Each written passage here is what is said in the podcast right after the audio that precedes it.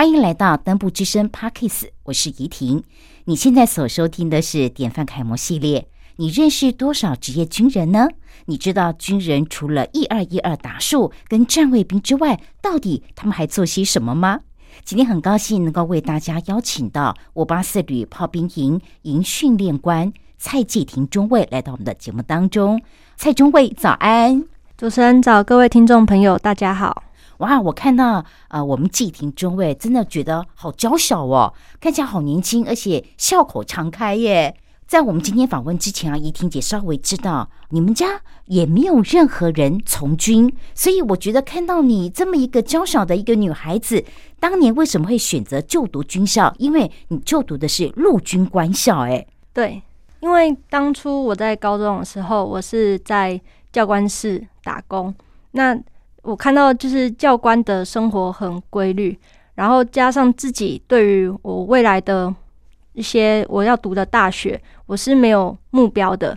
那在教官的推荐之下，我就决定要来读陆军官校。那在读陆军官校之前，我的想法是，教官跟我说不用读书，只要练体能。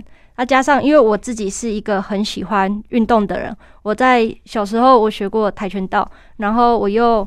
机会去跑那些马拉松，所以我就觉得说，哎，其实练体能的对我来说就是一件很简单的事情，就是只要持之以恒，就是没有问题。但是当我到军校之后，才发现说，其实不是只有练体能这一块，因为他其实也要去顾到你的功课。说你说军校没读书吗？军校其实要读书，读的不会比外面还要少。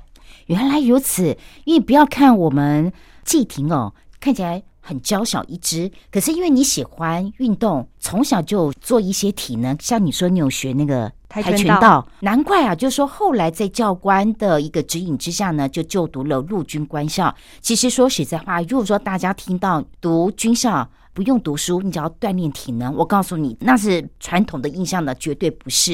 因为进入到军校之外，你们要兼顾体能，其实课业上的压力也很重哎。我平常跟你讲啦，如果我们读外面的一般学校的话，哈，我常常看到有的大学生真的就是玩四年，可是，在军校，我怎么可能让你去玩四年，对不对？来，你跟大家报告一下，你进入到陆军官校就读之后，有哪些课程带给你一些有课业的压力，或者说进入到军校，不管在体能还是在在哪些方面来讲，真的跟你想象中是截然的不同呢？在学校的时候。我们有一个通识课程叫做《孙子兵法》，哎，不错呀。但是对我们来说，因为我们我们才刚大学，那我们对于这种东西是一个很陌生的，所以当老师每次在考试的时候，我们就是用死背的方式，我们就是一直背，一直背，一直背，把它背起来。老师都教什么？你们要背什么？我们在考试的时候，很常都会有题库。那但题库就是他可能会考填充或什么。诶，问答题考你某一个章节的某一段，那可能那老师会觉得这一段是对我们来说是比较重要的，那他会希望我们去了解它。但是我们就是因为没有很爱读书，所以我们也不会去深入了解他到底想要就是表达什么意思给我们，所以我们就是用死背的方式去读。所以我们当那时候在读书的时候，其实关于某些科目的时候就会比较痛苦一点。但如果说是在训练的时候，我觉得训练最常我们会遇到一个状况，我们女生会有生理期。那如果说我们遇到生理期，对我们来说会比较麻烦，因为辛苦。对，因为有时候就是生理期来的时候，我们没有办法去控制我们自己。可能我们知道说，哎，少喝冰的，那我们可能会比较不痛。可是有时候生理身体不是我们想的这样，就是说你一整个月你都很规律的作息，那你也都没有喝冰的饮料。可是你到生理期当天，你还是痛到不行，那这时候我们就可能要请假。我觉得男女生最大的差别可能就是在生理方面。对，那其他的说操课训练的话，我们一样就是男生做什么，那我们就会做什么。对，就比较没有到那么大的影响。嗯，其实就读军校对于女生，尤其是在体能来讲，因为我觉得先天条件毕竟是不一样，所以对你们来说的话，真的是特别的辛苦，也会带来少许的不便。可是我觉得你们真的是很优秀诶，就读军校的女孩子真的是好棒哦，克服了先天条件的一个差异性，你们还是不输给我们男同学的一个表现哦。在这四年当中，其实我相信。你就读后的感受，跟你原本的想象一定会有些许的一个落差哦。在就读陆军官校，虽然说你刚有讲说你是不爱读书的，可是该读的书还是会读。在四年当中，其实我们的季婷表现也还蛮不错，甚至说好像也影响到家中的妹妹，是不是啊？对，就是我妹妹看到我去读军校之后，她会觉得说：“哎，军校其实之后对于工作的出路是非常稳定的。”那他原本一开始他是报考就是志愿役士兵，就是后来接到通知之后说，哎，他被取上了，所以他就决定说他要去读航空技术学院，所以他现在是在屏东机场服务。哇，好棒哦！你们就读的学校或者说服役的单位，给我的感觉真的都是还蛮专业的耶，不是我们一般能够听得到或能够接触到的一些单位。你说航空技术学院，对，哇。这个是要开飞机吗？还是修飞机？他是修飞机的，哇，好厉害哟！哎，修飞机的我们大部分听到都是男性居多，哎，对，因为我妹妹比我还要瘦，所以她是负责修仪表板。那我之前就有跟她开玩笑说，哎，为什么是你修仪表板，不是男生修仪表板？她就说。姐姐，你不知道那个仪表板很小，只有我进得去，其他人都进不去。哇，好骄傲哎！对，所以是因为这样，所以他被分配到是修仪表板。他们就是比较专职，就是如果说你是负责这一项，那你就是专责这样。对。但我们在训练的时候，假如说我们炮班，那可能炮车坏掉，那就是所有人一起去修炮车，不会说你只修这一项零件。这样，所以啊，所学哦，学有专精，领域都不一样。对，所以在部队或者说在军校，真的我发现到，你们只要是好好的去学习，其实毕业之后都会有很好的一个出路。哎，就是我们在找工作的话，你就不用担心了，而且可以能够习得一技之长。哎，这个部分好棒哦！而且我现在发现，真的不能小看我们娇小的女孩子，怡婷姐当年也是跟你一样，非常的心细，很瘦小。对，所以我就觉得，哎，心细。的这样的一个身材，可能很多会想说，在部队发展会不会造成困扰啊？或者是会不会有所局限？这个部分，我们待再请季婷再跟我们的听众朋友们再好好的聊一聊。因为现在啊，你是服役于在部队的哪一个单位啊？我是服役在装甲五八四旅炮兵营。哎，炮兵营真的，我今年透过跟你们长时间的一个接触访问，我慢慢的了解到啊，炮兵了。可是啊，如果不常接触到军中事务的一般听众朋友们，还真不了解炮兵到底是什么样的一个单位。所以，能不能用一个最浅显的一个方式来告诉我们一般的听众朋友，炮兵是什么样的一个单位？你们通常是在执行什么样的业务啊？好，那炮兵的部分，炮兵分成射、测、关、通炮这五大类。等一下哈，好，射射击的射，对，测呢？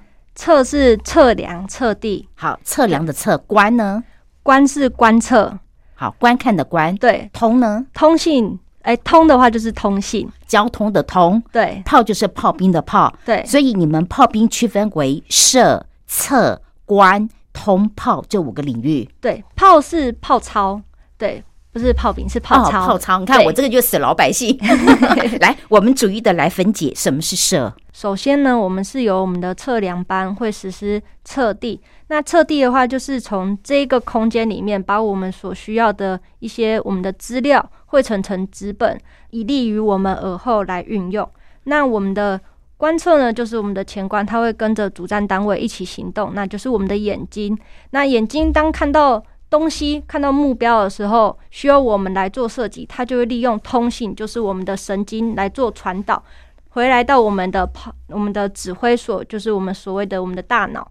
那指挥所做过运算之后，我们知道我们的数值，那再借由我们的神经、我们的通信传达到炮班。那炮班的话，就是我们的手来实施做操作。那我们就是一系列用这样的流程来做我们炮兵的运用。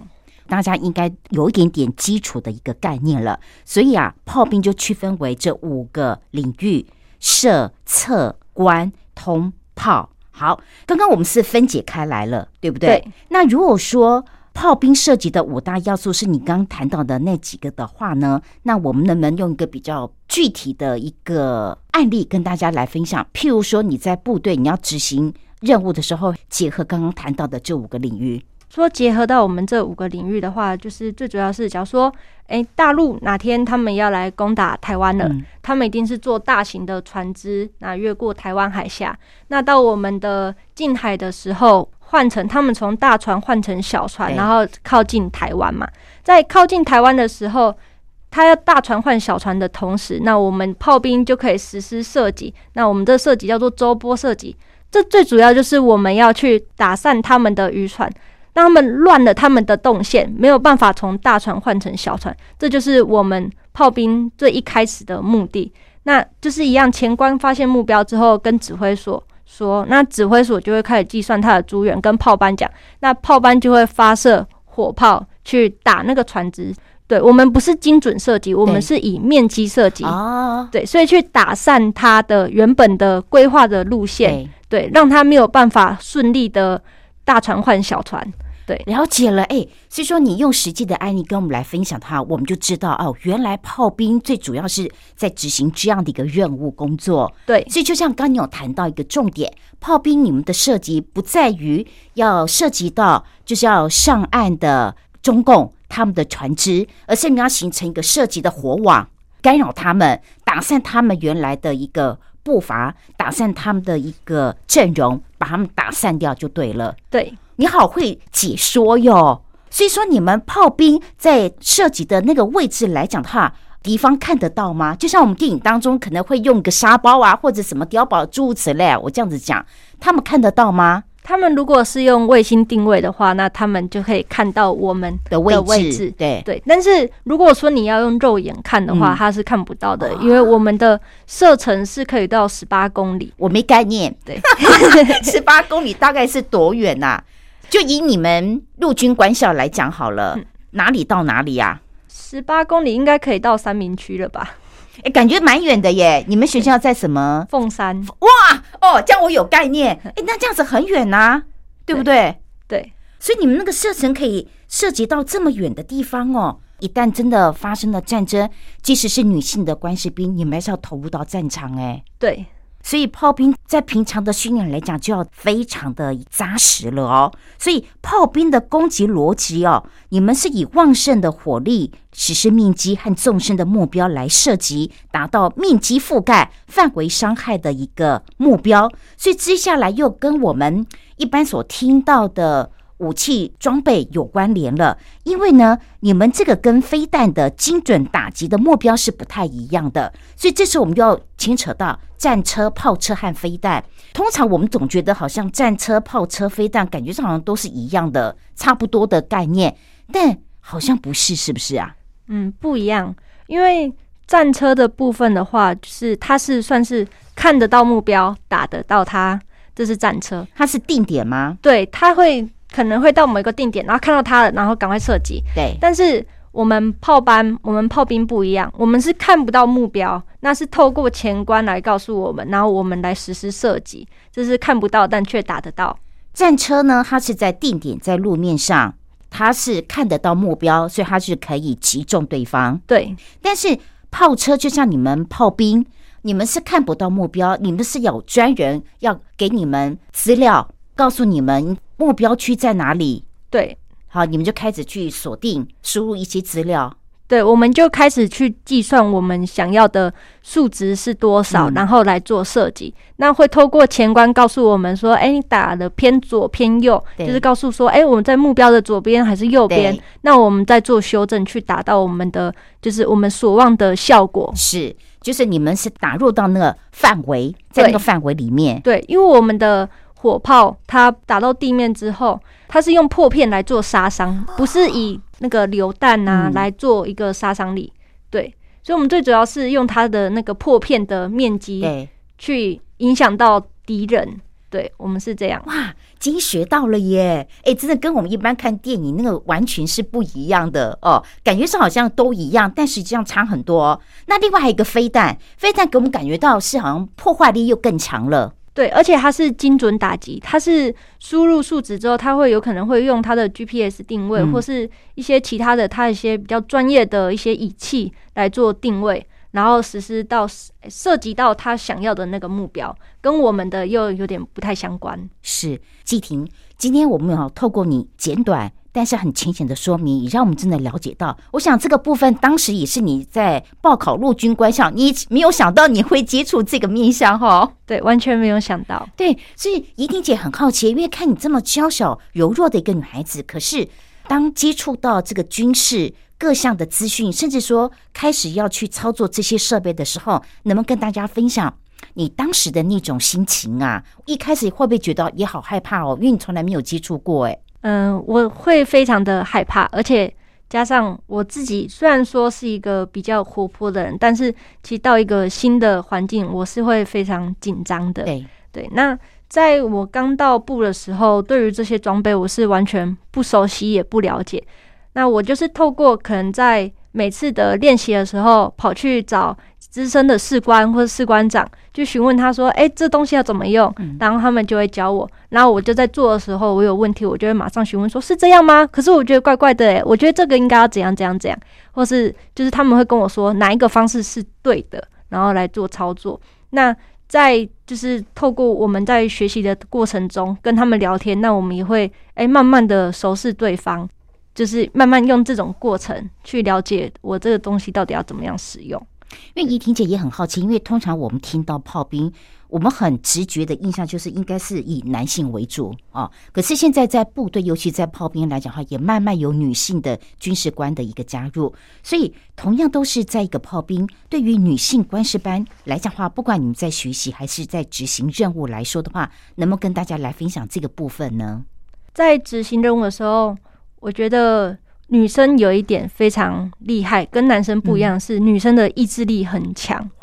我们在一百零忘记一百零八还是一百零九年的时候，我们有实施那个重炮射击。那时候我们有组成一个就是炮班，全部都是女生，从炮长到下面的些发射手啊、瞄准手，全部都是女生。对，然后。因为一颗榴弹，它的重量是四十几公斤，这么重啊？对，所以光我们其实都已经快要跟我们的体重是差不多一个人的体重了。对，然后我们炮班的女生，因为她们不服输的个性，她们直接一个人搬一颗榴弹，就直接上炮车。所以我就觉得这是让我非常印象深刻的。对，所以说男生跟女生，我觉得最大的差异一定是我们刚刚说的先先天上的差异，但是女生跟男生。最大的不同点就是后天的，我觉得是意志力。对对，因为他会不服输。我觉得当兵的女生很多都是因为我不服输，所以我在当兵。而且你们真是够优秀哎！就说即使我们从来未曾接触过的一些军事的一些资讯，甚至是设备，可是你们真的还是很好学啊，然后很下功夫的去。请教，然后去摸索，也才能够展现很好的一个成绩。当然，怡婷姐也在这，也要再次的恭喜你荣获一百一十一年的国军训练楷模，这真的很厉害。不过，怡婷姐也要必须要讲，国军训练楷模是因为我访问到你，我才第一次听到这项殊荣。否则，怡婷姐以前访问到都是国军楷模，所以在这，能不能跟大家先来简单的说明一下？国军楷模跟国军训练楷模的一个差异性，一样都是至高的一个荣耀。那他们为什么会有所谓的国军训练楷模啊？国军训练楷模，它是针对就是你当年度你的训练表现很好的人员来做颁奖。那通常它的评分的依据就是会看你的，就是你这一年来你的表现被记的那些奖项，关于训练类的，那你的。得到的分数有多少？那因为很幸运的是，在今年度，因为一百一十一年，它是从去年一百一十一年的七月一号算到一百一十年的七月一号，到今年一百一十一年的六月三十号这一段时间，它是它的评分依据是这个时间。那但是因为刚好这个时间我们有基地又有联友，是因为刚好都有这些重大的年度的训练，所以让我说，哎，得到这个奖项这样。看你真的是非常的娇小，可是你有旺盛的一个战斗力，而且你的意志力也很强哎。所以你刚刚也谈到，在一整年来讲，也接获很多的一个任务。所以相对的呢，我们也很想了解，当你在带领部队的官兵弟兄实施训练的一些领导风格，你是如何做呈现的？我一定会当第一个，就是跟着他们一起去做。从小的像我们假日留守，我们可能会实施环境的打扫。那有些干部可能就会指派命令下去，然后最后去等他们来回报说：“哎，你做的怎样？”但我自己的习惯，我就是我跟你一起去做。你扫地，我拿本机；你拿扫把，我拿本机。我拿了，你敢不扫吗？你一定会扫，因为他看到，呃，我的副连长，我那时候还是副连长，就是我的副连长已经在打扫，那我怎么可能不扫？那再讲到训练这边，那我们平常在训练的话，就是，诶，他们在训练，那我一定会去现场。跟着他们一起训练，那除非说我可能当天我有事情我在忙，或是我在集合，我不会到场。那我可能在用事后说，哎，你们今天在做什么啊？就那种聊天的方式，知道哎有在关心他们的训练的进度，或是哎他们有没有什么之类的问题。那再讲到说我们训练完，那我们是要做后勤的工作，就是一些装备保养。那我们因为我们的炮车也都是古老的炮车，就是。都是年长的嘛，那这些东西就很很有可能会损坏。那在他们在修理的过程中，我就会跟着他们去修理。那因为我不懂嘛，所以我就可能问他们说：“哎，你们现在在干嘛？”那这些东西可能他们也在忙，所以他也没有办法很清楚的跟我讲说他们在修什么。那我就会挑那种最简单的工作，不需要技术的。哎，你要锁螺丝吗？好，我帮你锁。就是用这样的方式跟他们讲说，我是跟你们在一起的。那他们就知道说，哦。你你你有在做，那你有在关心我们，那相对的，他们也会有一定的付出。对，不管事情的大小，我们的季亭中尉永远都会在他们的旁边，跟着他们一块带领着他们。就算是不懂，但是我们也会让他们感受得到你的这番心意耶。所以，我们刚刚也提到，就是说在过去这一年来讲，你们所执行的任务非常的多，基地和联勇。近期的实施训练当中，有哪些让你很难以忘怀的一些训练啊？觉得是在联勇的时候，因为林勇如果我们当天要做实弹射击的话，我们都要在凌晨三点半的时候，我们就要起床来做，就是我们要先从我们的睡觉的地方，我们到我们射击的地点，那再来就是我们可能要做班弹。那我们一天射击的话，一门炮至少都要实施五十五十颗。弹药的就是射击这样，就是我们会很早起。那很早起，我们搬完蛋之后，那时候天还是黑的。那我就会拿着我自己的一些方向盘，要去标定方向的仪器，然后就会跟着学长一起上山。那因为那时候都是天很黑，那我们在山上的时候，我们就会等日出，就看到那个日出，觉得哦好漂亮哦，那一天的一天又开始了。这样，那就会开始做。当太阳升起了，那我们看得到我们需要的一些目标，我们的定点位置的时候，然后我们就开始做我们一天下来最重要的工作，就是我们的方向要去做摄像赋予。对，那就是让我们的等于是我们的方向盘跟我们的火炮，它的方向都是一致的，这样才不会就是后面的一些射击的话才不会有影响。嗯，对。那我觉得在林勇还有一些比较特殊的经验是。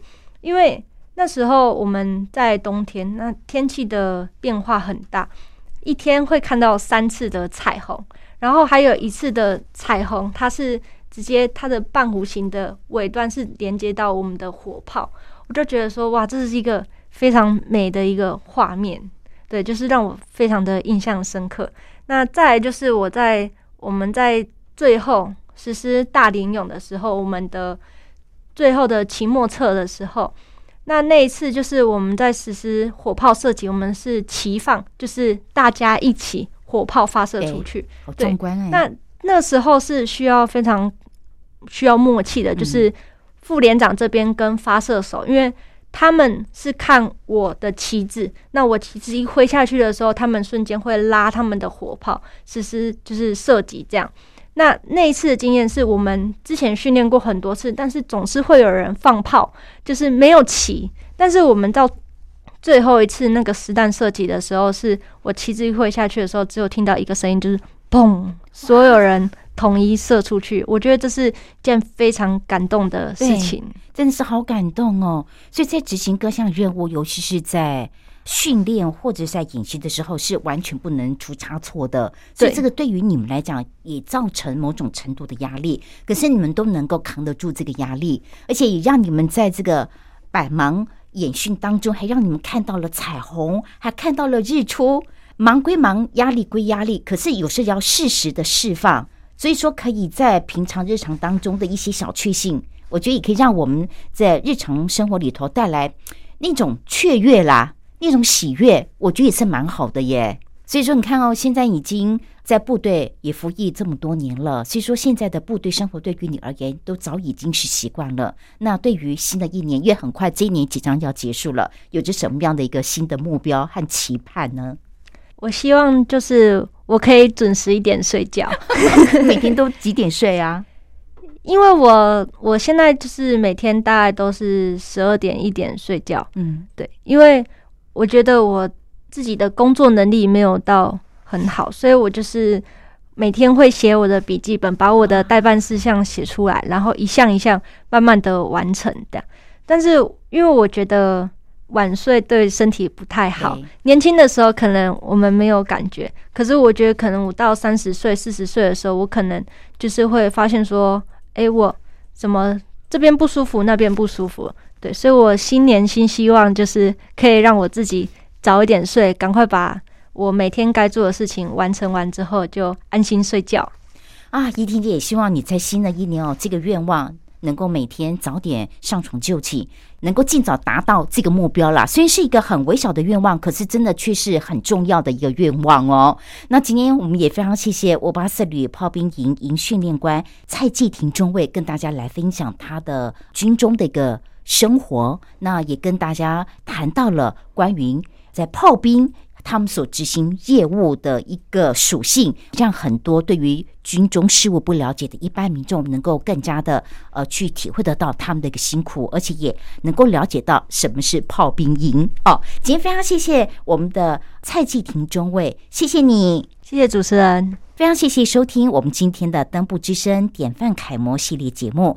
那也麻烦大家赶快到 Apple Parks 以及 Spotify 还有 KKBox 五星好评来订阅登部之声，并且分享给我们的朋友，或者是留言给我们。